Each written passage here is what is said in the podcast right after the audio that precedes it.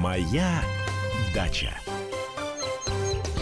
Доброе утро, дорогие друзья, и наша передача про сад, про огород, и с вами я, Андрей Туманов. Похолодало. Похолодало в Московской области. Ну, как паникеры и предполагали, и пугали нас. Вот скоро лето закончилось. Нет, лето еще, наверное, все-таки не закончилось. И нынешнее, ну, немножечко похолодание, я думаю, оно временно будет обязательно. У нас еще бабье лето, будет еще тепло.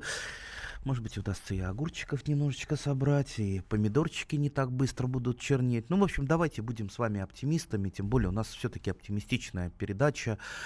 Итак, телефон прямого эфира 8 800 200 ровно 9702, WhatsApp и Viber 8 967 200 ровно 9702. Давайте, кто, если хочет похвастаться чем-то, рассказать что-то интересное, ну, в крайнем случае, пожаловаться на какие-то проблемы, звоните, пишите, мы вас ждем. А у нас уже первый звонок. Константин из Севастополя, здравствуйте. Как погода в Севастополе? Отличная, отличная. Э, бархатный сезон э, в разгаре. Э, купаетесь? Да, конечно, конечно. Андрей Владимирович, да. вопр- вопрос по огурцам, опять, как и в прошлый раз. Э-э- вторую партию я посадил огурцов в конце июля. Угу. Гибрид э, голландский со странным русским названием Маша. Маша. Да. Маша. Да. Вот он, вы знаете, все 10 семечек, которые были, проросли и очень хорошо растут. То есть вот сейчас за месяц они уже 7 листьев, и даже восьмой уже пошел. Угу. Однако, э, что-то впервые я такое наблюдаю. Нет, э, не то, что даже цветения, но нету и завязи даже вот э, в местах, где листья выходят. Я, я понял, а на упаковочке было сказано, что за... Э, это гибрид, да. Гибрид F1, да. Это, это мне в магазине сказали. А, а что, на, еще... на упаковочке там нету ничего? Ничего нет, просто э, полиэтиленовый маленький пакетик. Ну, слушайте, а что это за магазин и как это, без описания сорта? Или вы на рынке где-то покупали? Ну, в магазине на рынке, да. Ну, я бы тогда, тогда бы немножко засомневался, потому что, ну, любая уважающая себя хоть чуть-чуть фирма, она обязательно даже на черно-белых таких простеньких пакетиках дает описание сорта или гибрида, потому что, ну, выращивание огурца, ну, там земля и небо. Одно дело пчелоопыляемые какие-то старые сорта, другое дело гетерезисные сорта, ну, они совершенно по-разному э, за ними идет уход. Поэтому, видите, вот, ну, сейчас э, я вам только посоветую покопаться в интернете, посмотреть, э, что это за сорт или гибрид, какие у него характеристики, уже исходя из описания сорта или гибрида действовать. К сожалению, дать какого-то совета для всех огурцов невозможно. Слишком разный у них характер. Ну и по-разному выращивается. Вы это в тепличке где-то выращиваете или открытый грунт? Да, да, да, да, в парничке. Ага. В парничке. Э, Андрей Владимирович, да. Э, может быть, это связано с тем, что я довольно обильно поливаю и подкармливаю их. И, может быть, из-за этого они вот растут, а завязи не дают. Ну, обильно это как? Понимаете, вот обильно ну... понятие растяжимое.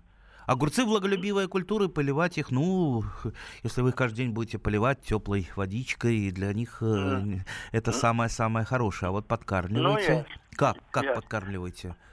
Э, вы знаете, куриным э, навозом э, не очень, так сказать, концентрировано. Вот. Да, вот это вот, скажем так, вы немножко, по-моему, перегнули. Все-таки куриный помет даже в разбавленном виде, он очень такой азотосодержащий. То есть, возможно, вы чуть-чуть перекормили ваши огурцы, что делает э, их э, там мощными, сильными, листья здоровые, при этом немножко задерживается цветение, если это пчелоопыляемые, там завязывание плодов, если это гетересные или э, самоопыляемые сорта. Так что я бы на вашем месте так э, не увлекался бы э, птичьим пометом, это удобрение такое скорее для весны, когда требуется много азота, потому что прежде всего, конечно, это азот.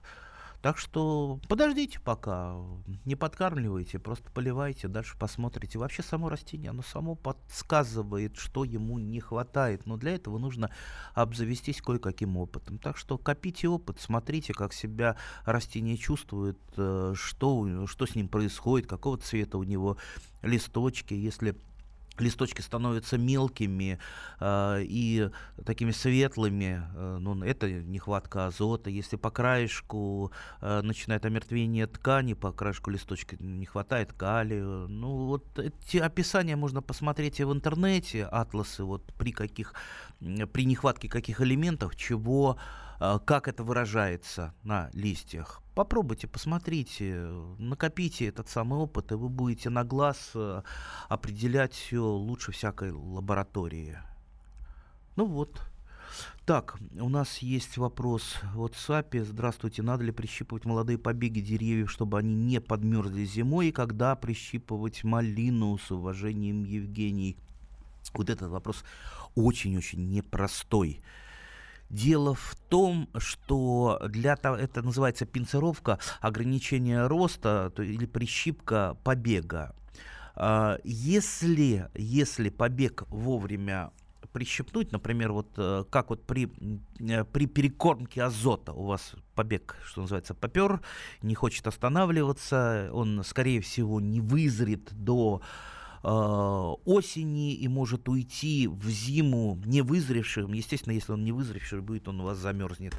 А если мы его прищепнем, он остановит свой рост и начнет э, древесина созревать. То есть он из травянистого побега будет становиться древесневшим. Но если мы вот чуть-чуть не вовремя и не так сделаем, слишком, допустим, рано, то у него могут пойти побеги второго порядка. А вот побеги второго порядка точно не успеют вызреть э, и, естественно, не, не переживут зиму. То есть и много питательных веществ, энергии будет потрачено на формирование вот этих побегов второго порядка. Поэтому нужно прищепнуть так, чтобы с одной стороны остановить рост побега, а с другой стороны не спровоцировать рост побега второго порядка. Видите, это все достаточно сложно. И дать конкретную вот Э, дату, там, такого-то, такого-то, там, 15 августа прищипываем побеги. Это невозможно. Это нужно э, тоже, опять же, рассчитывать на основании собственного опыта и на, на основании того места, где вы находитесь. Э, Севастополь это одно, Архангельск это другое. А, и на основании того, а какое у нас э, лето и осень э, там предполагается или есть. Ну, то есть, вот видите, очень-очень много факторов. Как правило, это опять же вот за счет опыта складывается. Я, если побег не успевает, не успевает вот э, вызреть. Ну, где-то, да, где-то середина, середина августа, может быть, даже в начале августа я его прищипываю, это бывает достаточно. По поводу малины, я думаю, по малине, может быть, мы как-то отдельно поговорим. Э, тема очень такая большая, потому что, потому что много есть способов выращивания малины, не только воткнули возле забора, и она там растет в полудиком виде, и вы иногда туда наведываетесь с майонезной баночкой и набираете. Нет, есть способы другие, когда малина растет э, в культурном состоянии, и вы уже на малиновую плантацию наведываетесь с ведром с настоящим ведром 12-литровым и набираете полное ведро. Так вот, я свою малину сорта награда, я ее прищипываю два раза. Первый раз, а, когда побеги отрастут до полутора метров, а второй раз, когда побеги второго порядка отрастут примерно э, сантиметров на 35, 40, 50, и тогда получается такой многоярусный куст, который дает очень много ягод. Но об этом позже, после перерыва. Моя дача. Мигранты и коренные жители.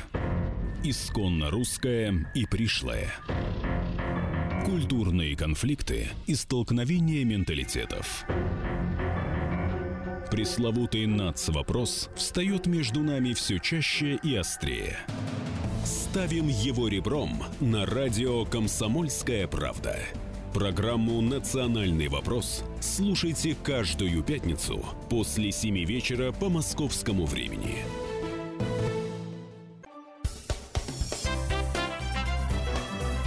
«Моя дача». А мы продолжаем нашу садово-оптимистическую передачу. И с вами по-прежнему я, Андрей Туманов. Телефоны прямого эфира 8 800 200 ровно 9702. WhatsApp и Viber 8 967 200 ровно 9702. А я как раз из Viber возьму вопросик. Яблоки в черных точках и фотографии. Что делать? Ну, ясно, что это парша, тут, в общем-то, даже и думать не надо, что делать. Я бы вообще начал так а, от истоков, вообще бы посадил бы какой-то современный сорт, который устойчив к парше. Например, сорта Орловского НИИ садоводства, которые выводились под руководством великого академика Седова. Э, множество сортов, которые вообще иммунны к парше, и даже в самые влажные годы паршой не поражаются. И у вас никаких проблем не будет. Вот раз посадили, все. И никогда больше про паршу вы не вспомните. А так, если вы выращиваете какой-то старый сорт, типа там мяльбы, мантета, хорошие сорта, но паршой поражаются, особенно во влажные годы, ну, тогда вам придется их опрыскивать фунгицидами, делать профилактику. А сейчас, сейчас ничего вы уже не сделаете. Все, это уже последняя стадия болезни. Эти черные точки, они уже проносят все только только не знаю. Я бы, я бы вот такие вот сильно пораженные яблоки просто бы выбрасывал. Кстати, во всем мире запрещено продавать яблоки, пораженные паршой, гнилями и прочей заразой, потому что все это грибы, а гриб э, пронизывает э, вообще все, все яблоко, а вот эти черные точки это то, только вот плодовые тела, как вот, ну, те самые грибы в лесу, которые мы собираем, это не сам гриб, это плодовое тело э, гриба, откуда, откуда споры, где созревают.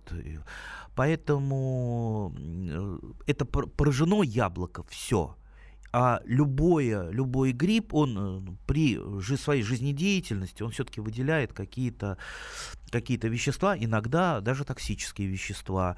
А, и вот эта вот тема, она Учеными еще недостаточно изучено о выделении различными грибами природных токсинов, а, поэтому лучше, я всегда говорю, не ставить на себе опыты и такие вот плохие яблоки не обрезать, а, а лучше выбрасывать. А и, и выращивать нормальные сорта, нормальные современные сорта, от которых никогда не будет у вас проблем, а у нас телефонный звонок. Александр из Москвы, здравствуйте. Здравствуйте, Андрей. Очень рад был вас слышать, особенно ваш недавний эфир про облепиху. Спасибо за нее. Было очень интересно. Вот.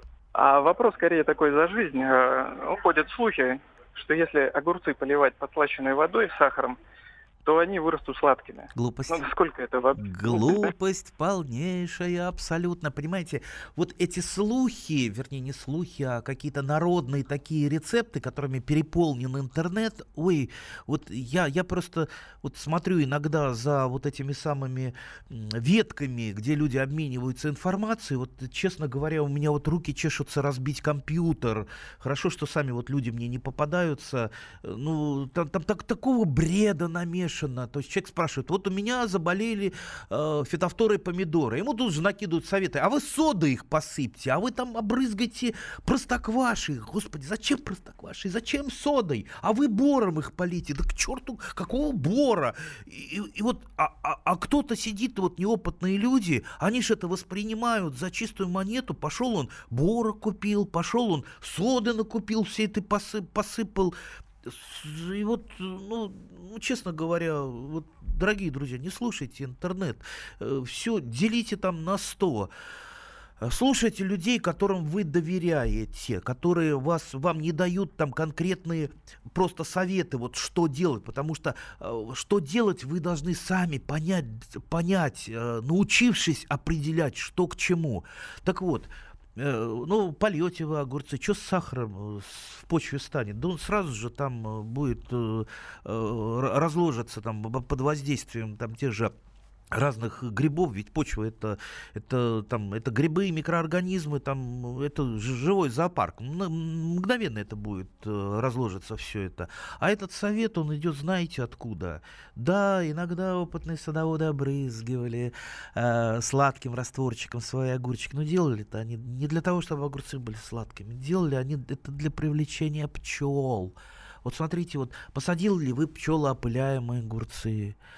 А пчелы не летают, не летают, нету их. Э, где-то они далеко, пасеки далеко, одиночные пчелы где-то там спря прячутся. Можно самому ходить, опылять огурцы. Достаточно просто срывайте мужской цветочек, обрывайте листочки, и вот э, тем, что осталось, просто это вот э, женскую зависть, опыление произошло. Но лучше это поручить пчелам. А как поручить? Обрызгиваете сладким раствором листочки, а у пчел общение такое очень активное. Одна пчелка прилетела, ага, сладенькая, ого, полетела, своим всем рассказала, и они стаи тут же прилетели, все у вас опылили, собрали, э, собрали вот, вот, вот эту сладенькую э, воду, этот сиропчик, ну и потом, естественно, запомнили это место и начали туда прилетать. Вот для чего это, а не для того, чтобы огурцы были сладкими. Так что не слушайте никого, не верьте никому. Я вот тут вот вспоминаю, помните, в бриллиантовой руке Нонна Мордюкова, говорит, верить людям нужно только в самом крайнем случае. Вот это мы к интернету применяем применяем. Верить в интернет, вернее, интернет-советам нужно в самом крайнем случае. И, уважаемые друзья, если вы сами что-то кому-то советуете, вы уж советуете что-то там проверенное, ну вот, э, и одобренное учеными. Я, конечно, понимаю, что каждый опытник себя мнит, э, ну, гораздо умнее любого ученого. Ну, он, как у меня мама, врачи ничего не знают, говорит. Я сама буду там лечиться, я вот сама там йодом. Ну, почему врачи ничего не знают? А, ну, так вот, некоторые, что там ученые, ничего не знают. Я лучше посыплю э, этой самой содой, и все у меня будет. Слушайте, если бы вопрос так легко решался бы, вкладывали мировые какие-то корпорации, химические концерны, миллиарды долларов э, в э, новые средства защиты растений, чтобы наконец победить эту фитофтору. И не побеждена она окончательно. Ну вот не решаются сложные вопросы просто. Это надо понимать. Это надо понимать. Так, так. Добрый день. Скажите, когда и как можно пересадить можжевельник из леса? Интересно, в каком месте вы будете пересаживать? Э, просто надо, надо вам предварительно посмотреть, лесники-то там присутствуют, нарветесь ведь на 5000 штрафа из леса пересадить. Ну и, и надо вам грабить лес. Слушайте, ну пусть можжевельник остается в лесу. Ну, так легко можжевельник э, размножить, и можжевельник, и все виды туй. Просто отводками, как черную смородину, отводками прекрасно размножается. Э, выберите там у соседа любой можжевельник, попросите сделать отводочек, и оттуда уже разво- разводите. А не, не грабьте лес. И так лес, столько мусору в лесу, и так мало осталось растений. Я наоборот со своей дачи таскаю в лес, сажаю. И, кстати, иногда кто-то и уносит. Но это ладно. А вот то, что выросло уже э, в лесу, тот же можжевельник, я бы вам предложил все-таки оставить. У нас телефонный звонок из Екатеринбурга. Елена. Елена, здравствуйте. Здравствуйте, Андрей Владимирович. У меня вот была такая ситуация, и я хочу узнать что вы скажете на это? Ваш совет выслушать. Э, вдруг э, у меня на вишне появилась семья огромная пчел. Прямо все облепили. И я не знала, что делать. Потом, ну и подойти боялась, и соседи возмущались, что вдруг детей покусают.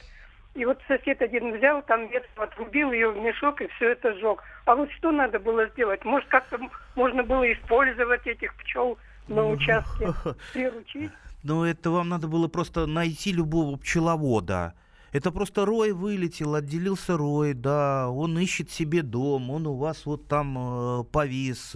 Приехал бы пчеловод с коробочкой, стряхнул бы этот Рой в коробочку, э, поселил бы в улей, и эти пчелки бы работали бы, собирали мед, а сжигать, ну, не знаю, мне кажется, не надо было. Ну ладно, вот, э, э, что называется, прошли это. Ну, в следующий раз просто зовите пчеловода, вам пчеловод будет благодарен. Он вам еще там банку меда подарит за этот рой, потому что рой этот стоит денег, и, я думаю, немалых денег. Э, так что вот таким образом надо было поступать. А раз уж мы заговорили про э, кусючих, кусючих насекомых, э, вот часто вопросы, это как с осами поступать? Тоже, значит, ос надо, вот там где-то на чердаке, гнездо ос, вот они там могут покусать, да, там в полиэтиленовый пакетик и сжигать. А я вот скажу честно, я своих ос берегу, берегу. Да, они, когда варишь варенье, и открытые окна на веранде, они, конечно, прилетают и досаждают. Ну, могут иногда и куснуть, если вдруг там малые дети на участке, конечно, надо э, все-таки ос выселять. Но когда э, они особо не досаждают, лучше оставить, потому что осы, они хищники, они расправляются со множеством вредных насекомых, даже на лету они ловят вредных насекомых, и своих личинок они выкармливают вот этой пережеванной животной пищей. Поэтому я их ценю, э, как и воробьев, и ящериц, и многих-многих других наших друзей. Маленький перерыв. Моя дача.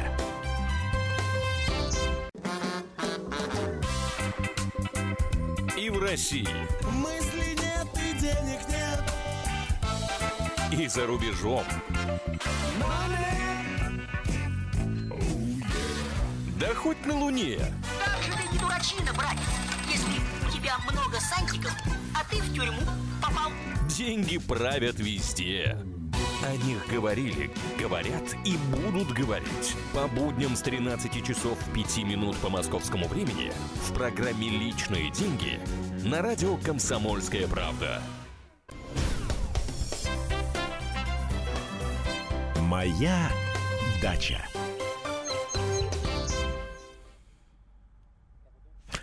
А, а мы по-прежнему с вами. А, это передача про сад, про огород. Я Андрей Туманов. Наш телефон прямого эфира 8 800 200 ровно 9702. WhatsApp и Viber 8 967 297 02.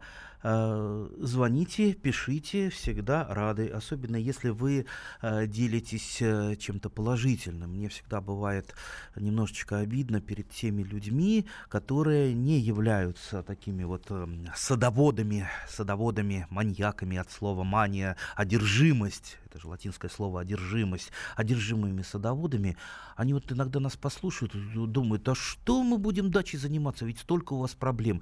Да, проблем у нас больше, но просто проблемы выплывают, а счастье-то, счастье остается с нами на даче. Как правило, почему-то счастьем не особо делятся, что вот у меня вот это здорово, это здорово. В основном к нам звон, э, звонки идут с проблемами. Так, вот э, Мария нам звонит. Алло. Здравствуйте. Здравствуйте, Мария. Вы к нам тоже с проблемами или хотите чем-то похвастаться или порадовать? Нет, вот нет, проблемы замучили проблемы. Вот по поводу цветов и по поводу огурцов. Можно два коротких вопроса? Ну, давайте попробуем. Вот. Вы знаете, первый раз в жизни я решила посадить гладиолусы. А, и, э, ну, в общем, они у меня в вазоне растут так вот случилось. Э, большой вазон достаточно. И вот э, сейчас уже стрелки пошли э, цветовые, но листья все, вы знаете, э, вдоль испещрены, не знаю, э, какой-то, э, какими-то насекомыми, наверное. Их, э, слизни могли покушать, слизни сейчас э, с большим удовольствием э, кушают э, листочки, в том числе и гладиолусов. Ах, вот так вот, да? Да. А, а, вы... Причем все да. листья, все, вот хоть бы один был, э, так сказать, не испорчен ими. Вот. Посыпать их, может быть, золой или чем-то прям на листья. Да, Можно? можете золой посыпать. Слизни очень не любят золу. Можете просто вокруг э, э, гладиолусов посыпать золу. Просто слизень, попадая в золу, он тут же теряет влагу, вот, теряет слизь и э, умирает. Поэтому слизень, как только вот он э, ткнулся в золу, он тут же разворачивается и бегом-бегом, ползком-ползком э, э, куда-то там под листочек. Вообще слизней очень много, особенно там, где э, много сорняков, где не полится, где там травостой стоит э, по грудь, э, где много всяческого там э, такого дачного мусора, всякие доски валяются и так далее. Там, где укрытие для слизней, вот там да, они по ночам выползают, это ночные, ночные такие э, вредители. И э, кушают все, капустку особенно любят. Вот у меня на совойскую капусту они регулярно нападают. Я, да, делаю такие защитные, защитные валы э, вокруг э, Э, капусты вокруг э, каждой капустки и как раз из э, золы. Золы у меня много от бани и от того, что я домик топлю всю зиму.